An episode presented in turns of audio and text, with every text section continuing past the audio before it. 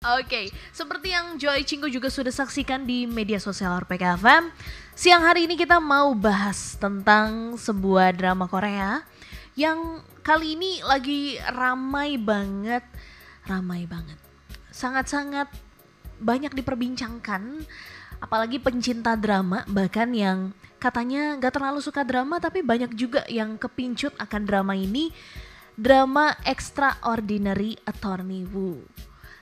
Dan kita akan obrolin Juni, Juni. Juni. Mulai Juni kayaknya. Sekarang baru episode 10. 10 kalau nggak Iya, salah.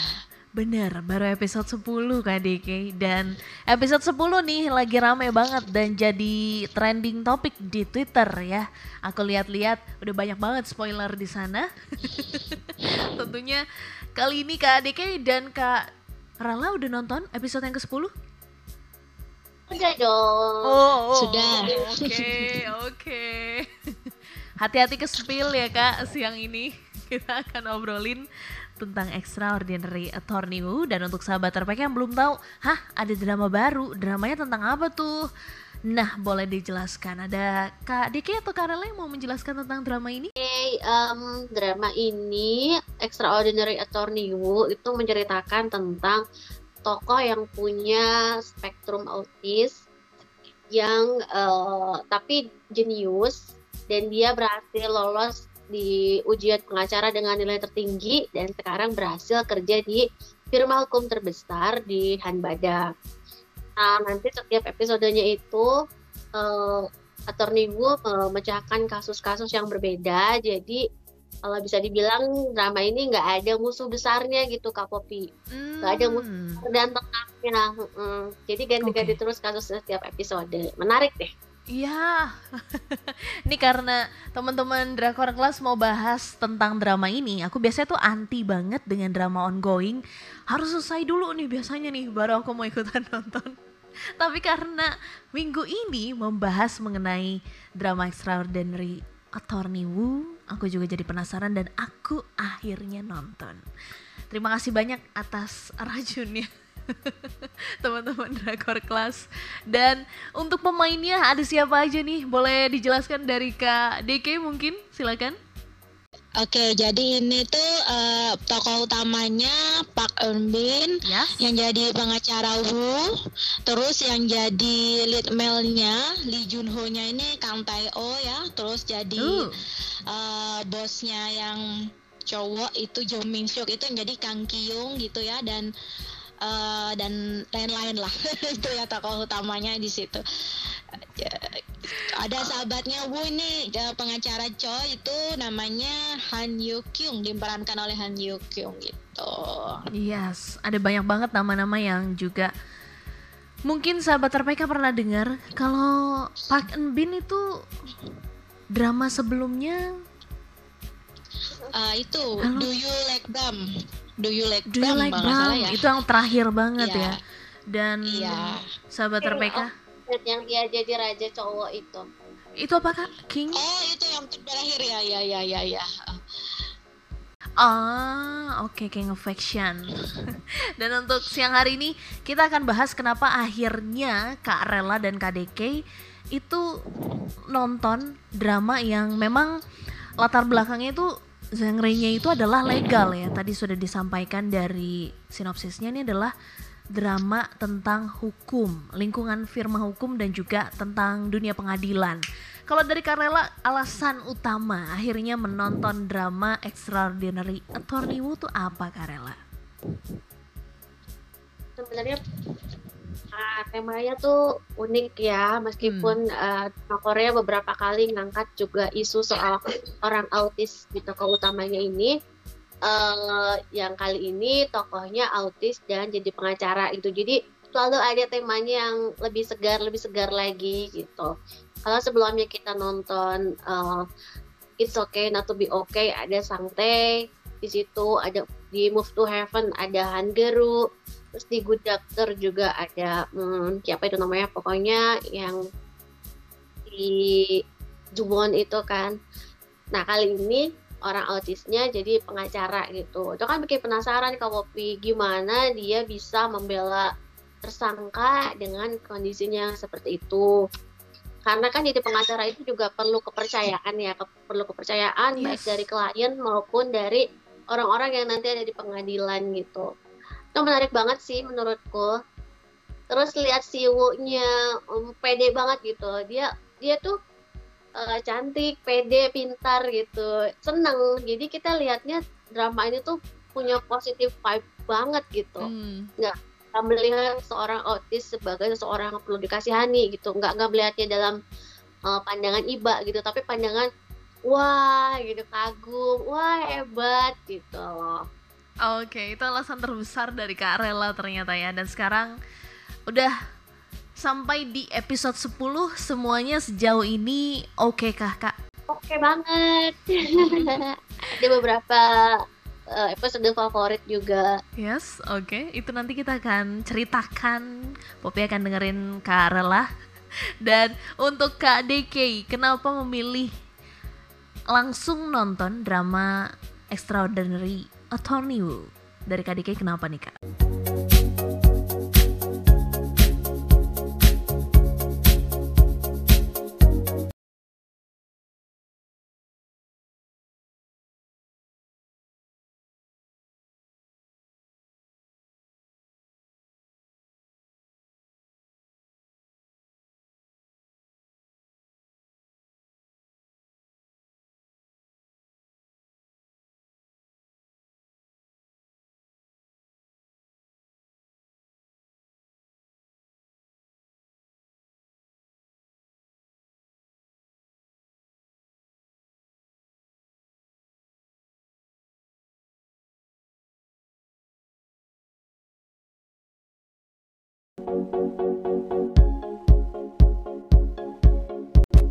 96,3 RPK FM Jakarta. Kita lanjutkan lagi di siang hari ini Joy Show bersama dengan teman-teman dari Drakor Class. Masih ada Kak Rela dan juga Kak DK yang tersambung melalui Skype.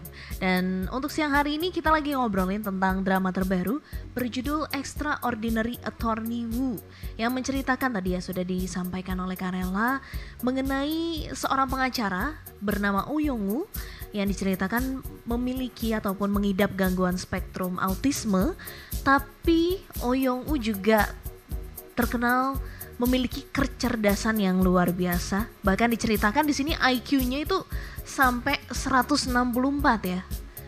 Dan jadi summa cum laude di sat, salah satu universitas paling oke di Korea Selatan, sahabat RPK. Dan kali ini kita lanjut obrolin lagi tentang kisah dari Oyongwoo. Tadi sebenarnya Karela udah spill setiap episodenya tuh punya cerita yang berbeda. Nah, boleh diceritain kak, awalnya sudah ada ceritakah gimana akhirnya Uyongwoo ini suka akan dunia hukum atau latar belakang Uyongwoo bisa dekat dengan hukum? Itu ada ceritanya nggak sih sebelumnya? Uh, iya ada Kak Poppy. Dari episode pertama langsung menceritakan uh, kenapa uh, Uyongwoo langsung hafal gitu kitab uh, hukum pidana ayat berapa pasal berapa isinya begini. Karena ternyata bapaknya Yongwoo juga adalah lulusan Seoul National University jurusan hukum juga. Tapi bapaknya nggak lulus kuliah gitu. Nah terus anaknya kuliah di situ. Uh, jadi jadi sudah sudah terbiasa ya di, di di rumahnya ada buku-buku kitab-kitab undang-undang hukum pidana perdata jadi uh, yang kecil itu terbiasa baca buku-buku itu lama-lama dia bisa hafal ya karena kecerdasannya yang tinggi itu nah sejak itu ya udah deh nggak ada lawan gitu nggak ada batas buat Yongu me, me, apa mempelajari hukum apalagi hukum sama bapaknya juga hmm. jadi menurut Kak Popi ini lingkungan untuk seorang anak uh, disabilitas ini penting banget gitu lingkungan Bener. yang baik. Jadinya dia bisa bersinar dia bisa pede dengan dirinya gitu. Seneng banget kak Bobby drama ini. Ini positif vibes banget ya emang Karela ya. Luar biasa apalagi sahabat terpakai yang mau nonton. Uh, drama ini informasinya tayangnya setiap hari apa nih kak? Rabu Kamis jam 7 malam di Netflix. Yes, Rabu Kamis dan sekarang sudah tayang 10 episode. Mau dikebut sekarang it's okay karena Poppy juga eh, baru nonton 5 episode dan itu dalam dua hari ya. Satu malam itu dua episode lebih kayak aduh pengen berhenti di tengah-tengah kayak nggak mau gitu harus tuntas gitu ya. Karena tadi yang udah Karela sampaikan. Ini satu episodenya 70 menit itu tuh nggak berasa tapi karena seru. bener. Dan setiap episodenya itu punya kisah yang beda-beda. Itu jadi salah satu poin kenapa sahabat RPK harus menyaksikan drama Extraordinary Attorney Woo dan faktanya lagi sahabat RPK di penayangan pertama drama ini ternyata informasinya hanya mendapatkan rating sebesar 0,9 Nah itu yang pertama. Tapi di episode yang kedua langsung naik 10 kali lipat itu sebesar 9,138 persen. Dan ini luar biasa keren banget. Oh, sahabat RPK mesti nonton sih. Dan kali ini selain tentang Uyongu, ada juga di situ dari latar belakang gambarnya itu dilihat ada whale dan ada ceritanya juga nih ya kak hubungan antara Uyongu dan whale boleh diceritain nih kak bagian ini Hmm, yang tadi sebutkan ya di drama-drama yang tokohnya autis itu biasanya mereka punya eh, obsesi gitu punya satu kesukaan yang banget banget gitu kalau misalnya si Sang Teddy eh It's Okay Not To Be Okay itu terobsesi sama dinosaurus atau uh, di Move to Heaven itu sama ke hewan-hewan air. Nah, Wuyongwu juga punya gitu. Dia obsesinya ke ikan paus itu. Tapi dari hmm, dari uh, menyukai ikan paus itu dia bisa mengambil sari-sari filosofinya tentang kehidupan seorang paus gitu. uniknya itu yang tadi kak Rela sampaikan dikarenakan obsesinya ada momen-momen di mana saat Uyongu lagi memikirkan gitu ya apa nih solusinya yang harus dilakukan tuh kayak ada momen gitu ya kayak tiba-tiba langsung kayak ke tiup angin gitu kan poninya langsung wah. Lucu sih Kak Poppy itu kayaknya yang bikin ratingnya tinggi juga ya lucu menghibur gitu dan positif vibes tadi itu.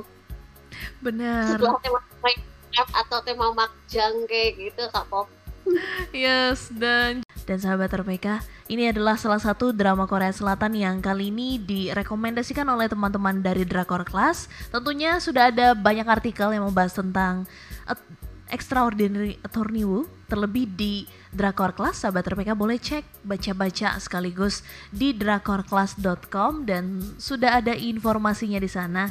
Dan tentunya siang hari ini udah ada pertanyaan nih, Kak Rela dari Alianda Sofia nanya nih. Mau nanya dong paling suka episode berapakah dan itu tentang kasus apa?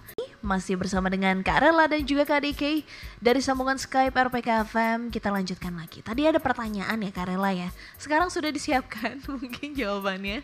Dari interaksi di live streaming YouTube RPK ada Alianda Sofia paling suka episode berapa dan itu tentang kasus apa? Boleh silakan dari Kak Rela terlebih dahulu silakan. aku sukanya di episode 7 ya hmm, Oke. itu episode pembebasan lahan jadi eh, ada sengketa gitu ya biasa Hmm. lahan ini mau dijadiin eh, dilewatin rute macam kereta atau KRL gitu ya Oke. Nah, orang-orang dari desa ini tuh minta di menggugat gitu, menggugat ke lewat pengacara Hambada ini.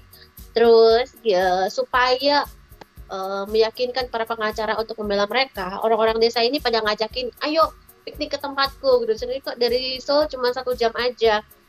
Dan di situ pada saat mereka semacam trip ya ke desa, oh, aduh aku lupa namanya ke desa itu tuh diliatin gitu gimana desanya asri ada banyak pertanian Aduh, sayuran Aduh. Ya guyup rukun Hmm. gitu terus ada eh, pohon gede itu semacam ikon desa itu di mana kita bisa nongkrong di bawah situ dengan angin sepoi-sepoi Waduh. sambil minum kayak gitu itu seneng banget gitu liatnya gitu wah keren jadi nggak Sekalian- cuman Jalan-jalan itu ya Kak Rela ya. kenapa Emang emang itu adalah waktunya mereka jalan-jalan ternyata. Gitu. Uh, dan kejadian-kejadian di situ tuh adegannya lucu-lucu gitu. Jadi menghibur banget episode itu. Hmm. episode perubahan lahan ini dia ngabisin dua kali episode loh kak Poppy. Jadi oh, okay. cukup puas. Dari episode dan 7 di, sampai ke 8 berarti ya kak? Nyambung ya dan hmm. nanti di situ ada boleh spoiler nggak nih? Uh, spoilernya boleh sedikit tipis-tipis saja Karela di situ ada apa kak? Uh, si Yongwoo bakal ketemu seseorang yang penting gitu sebenarnya penting untuk kelanjutan cerita di episode-episode selanjutnya. Oke, okay.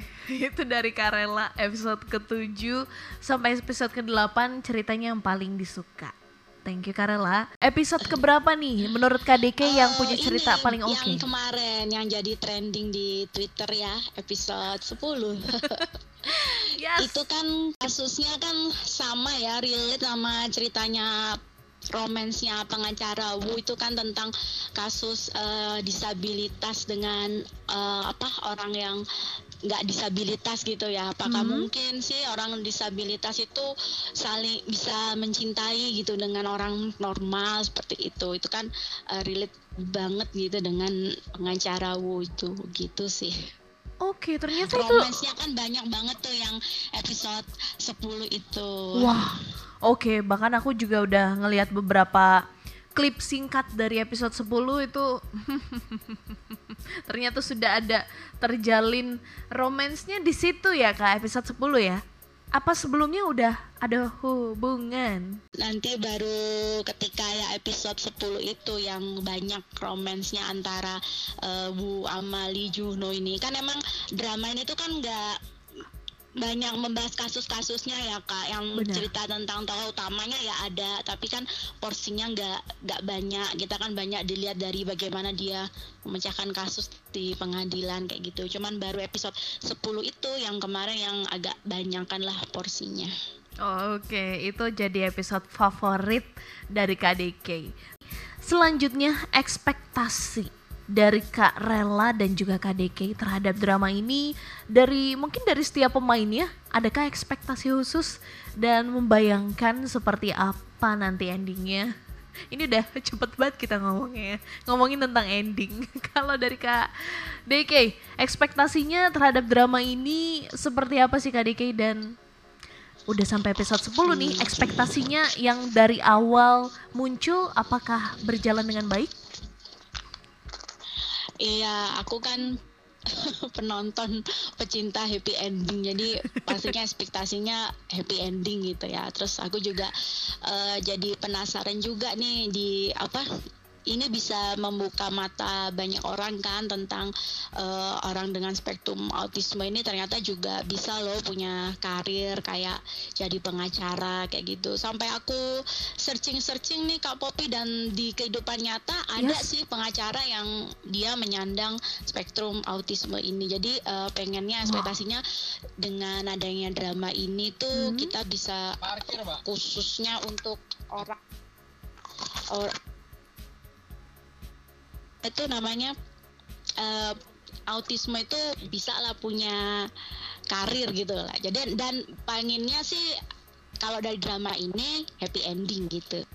Iya, benar banget. Itu jadi sebuah harapan yang sebenarnya banyak juga mengharapkan dan rata-rata mengharapkan hal yang sama ya, happy ending.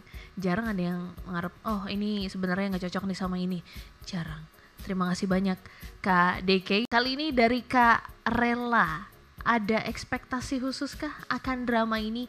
Terlebih pemain-pemainnya tuh memang aktor dan aktris yang sudah lama ada di dunia seni peran ya. Silakan Kak Rela. Ya, betul Kak Popi. Itu uh, Attorney Wu di sini tuh kan uh, tokohnya lovely banget gitu ya. Yeah. Semua orang sukai uh, si Wu ya meskipun ada yang sirik-sirik dikit tapi uh, lingkungannya bagus gitu. Jadi sangat suportif baik di rumah maupun di tempat kerjanya. Harapanku sih ini uh, bakal terus positif ya sampai ke ending 16 meskipun mulai 10 ini mulai muncul konflik-konfliknya di kehidupan gue sendiri gitu. Hmm. cuman oh, untuk romansnya aku berharap kayaknya sih endingnya bakal happy untuk romansnya gitu nah untuk kehidupannya sendiri misalkan uh, urusan orang tuanya attorney Wu yang misterius itu hmm, harapanku sih happy ending juga ya meskipun uh, orang tua Wu nggak bisa bersatu gitu ya spoiler aduh aduh aduh oke okay. ternyata ya, terus um, uh, kasus-kasusnya juga sampai saat hmm. ini sih belum ada yang um, gagal ya. Ada sih yang memang akhirnya si uh, tersangkanya dapat hukuman yang lumayan gitu dua tahun. Tapi performa Wu dalam menangani setiap kasus tuh bagus terus gitu stabil dia. Iya dan sekaligus juga di drama ini memang banyak menceritakan tipis-tipis gitu ya meskipun antara interaksi yang singkat gitu ada beberapa kalimat-kalimat juga yang bikin kita tuh oh iya kayak gini ya. Gimana cara kita memandang mungkin teman-teman yang mempunyai mengidap gangguan spektrum autisme karena ada banyak banget jenisnya. Dan juga di sini dijelaskan gimana sih dari sudut pandang teman-teman yang mengidap gangguan spektrum autisme itu melanjutkan kehidupannya dan ada momen-momen yang apalagi waktu karena aku baru sampai episode 5 apalagi itu aku lagi highlight banget episode di mana Uyongwoo menyerah menjadi seorang pengacara. Aku sebenarnya ada feeling dia akan masuk lagi ke Hanbada law firm yang saat ini ditempati oleh Uyongwoo tapi caranya itu loh unik juga ya. Hmm. Kebetulan bosnya juga suportif banget Kak Popi aduh idaman banget nih punya bos kayak Enggu itu kan. Dia nggak ngejudge uh, oke okay lah mungkin awalnya sepertinya wajar ya kalau meragukan dulu gitu. Tapi ke sini sininya dia sangat suportif uh, sangat bisa memahami anak buahnya gitu yeah. nggak cuma Yongwu tapi juga ke teman-temannya yang lainnya gitu juga sangat memahami anak buahnya keren banget hmm, oh ya kalau pemain-pemainnya tuh oh Pak Eun sih aku harapin kali ini dia dapat Beksang yeah. amin oke okay. dia untuk yes. Pak Eun Bin dapat Beksang dan untuk Kang Teo yang habis ini mau wamil nih. Oh, ditinggal pas lagi sayang sayangnya. Oke. Okay. Iya, dia lain 94 Kak Popi. Emang udah waktunya wamil. Dia batas akhirnya wamil gitu. Habis wamil dia habis manis. Iya pasti. Semoga. Actingnya Pak Yubin bagus banget emang. Iya benar tinggal bagus gitu ke benak pemirsa Hmm, Oke. Okay. Annyeonghaseyo, sahabat RPK Joy Cinggu di mana pun berada. Kita lanjutkan lagi kali ini Joy Show bagian yang pertama membahas mengenai drama Extraordinary Attorney Wu bersama dengan Kak Rela dan juga KDK dari Drakor Class. Ada mungkin bagian-bagian yang menurut Karela dan KDK ini jadi satu hal yang unik banget. Sebenarnya semua hampir semuanya itu kisahnya unik ya Karela ya KDK tapi kalau mau dibahas lagi, bagian apa yang jadi daya tarik dari drama ini? Boleh dari Kak DK terlebih dahulu, silakan Kak. Iya, uh, tadi ya menariknya ya kan memang dari selain dari tokoh utamanya cerita yang cerita yang diangkat ini menarik. Nah dari saat, sudah 10 10 episode dengan 9 kasus ya karena tadi yang urusan tanah itu kan dua episode. Nah uh, dua kali itu mengangkat kisah tentang disabilitas juga nih Kak Popi jadi ada juga yang di episode ke ketiga itu kan juga ada tentang adik yang autis dituduh membunuh kakaknya. Ternyata kan e, kasusnya bunuh diri gitu. Terus kemarin yang e, episode yang ke ke 10 ya tentang disabilitas yang IQ rendah itu. Jadi ada dua kasus juga yang mengangkat disabilitas. Terus yang uh, aku sebenarnya juga terkesan itu yang ini episode 9. Jadi ada juga yang tentang panglima pembebas anak-anak. Jadi ada orang yang dianggap punya keterbelakangan mental juga gitu. Padahal enggak gitu ya Mas maksudnya dia menyelamatkan anak-anak nih biar anak-anak itu bermain nggak hanya waktunya dihabiskan untuk belajar terus jadi menurut aku kisah-kisahnya uh, unik ya dan relate gitu kan kalau di Korea itu kan juga sering dikisahkan ya kalau anak-anak itu belajarnya keras banget Benar. untuk masuk universitas mm -hmm. udah disiapin dari SD jadi sebenarnya juga uniknya masih relate dengan uh, kehidupan sehari-hari sih kasus-kasusnya. Hmm, Oke okay. itu karena memang setiap episodenya beda kasus jadi setiap episode tuh punya arti yang spesial ya KDK ya. Yes. Punya dan spesial karena hmm. memang berdiri sendiri kan yeah. khususnya kecuali yang tadi episode yang tanah itu sampai dua episode jadi kalau hmm. yang lain itu ya per episode gitu kasus-kasusnya oke okay. terima kasih banyak KDK dan dari Kak Rela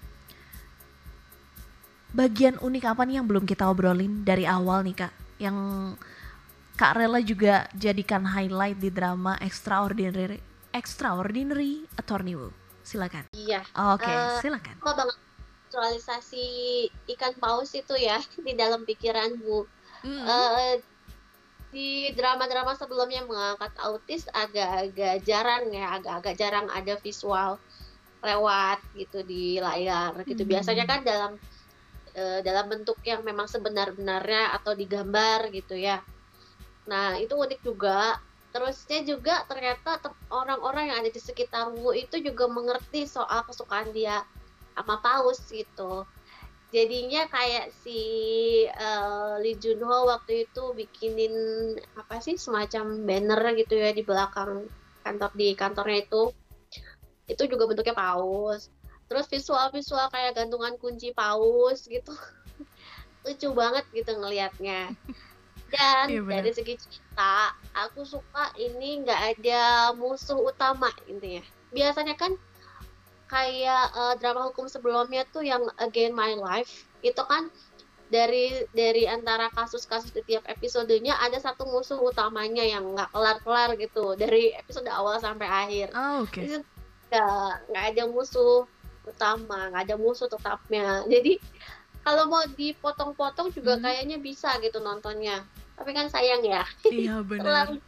Seru buat dilewatkan gitu. Bener nggak ada aktor yang memerankan posisi penjahat utama di sini. Antagonisnya tuh nggak ada sama sekali.